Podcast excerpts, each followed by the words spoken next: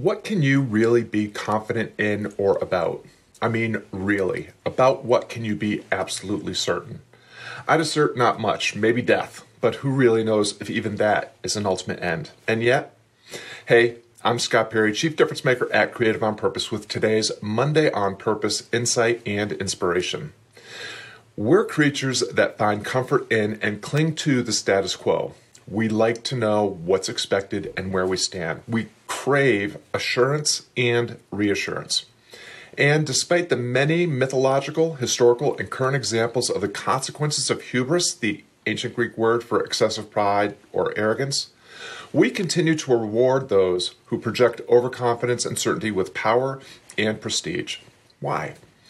In the myths and tragedies of ancient Greece, the ultimate effect of hubris is nemesis, divine retribution, literally to get what is due.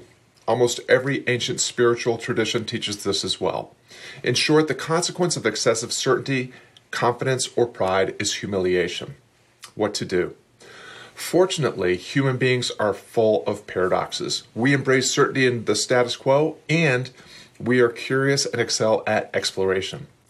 When we notice hubris, we can name it, navigate away from the inevitable humiliation, and move toward humility instead.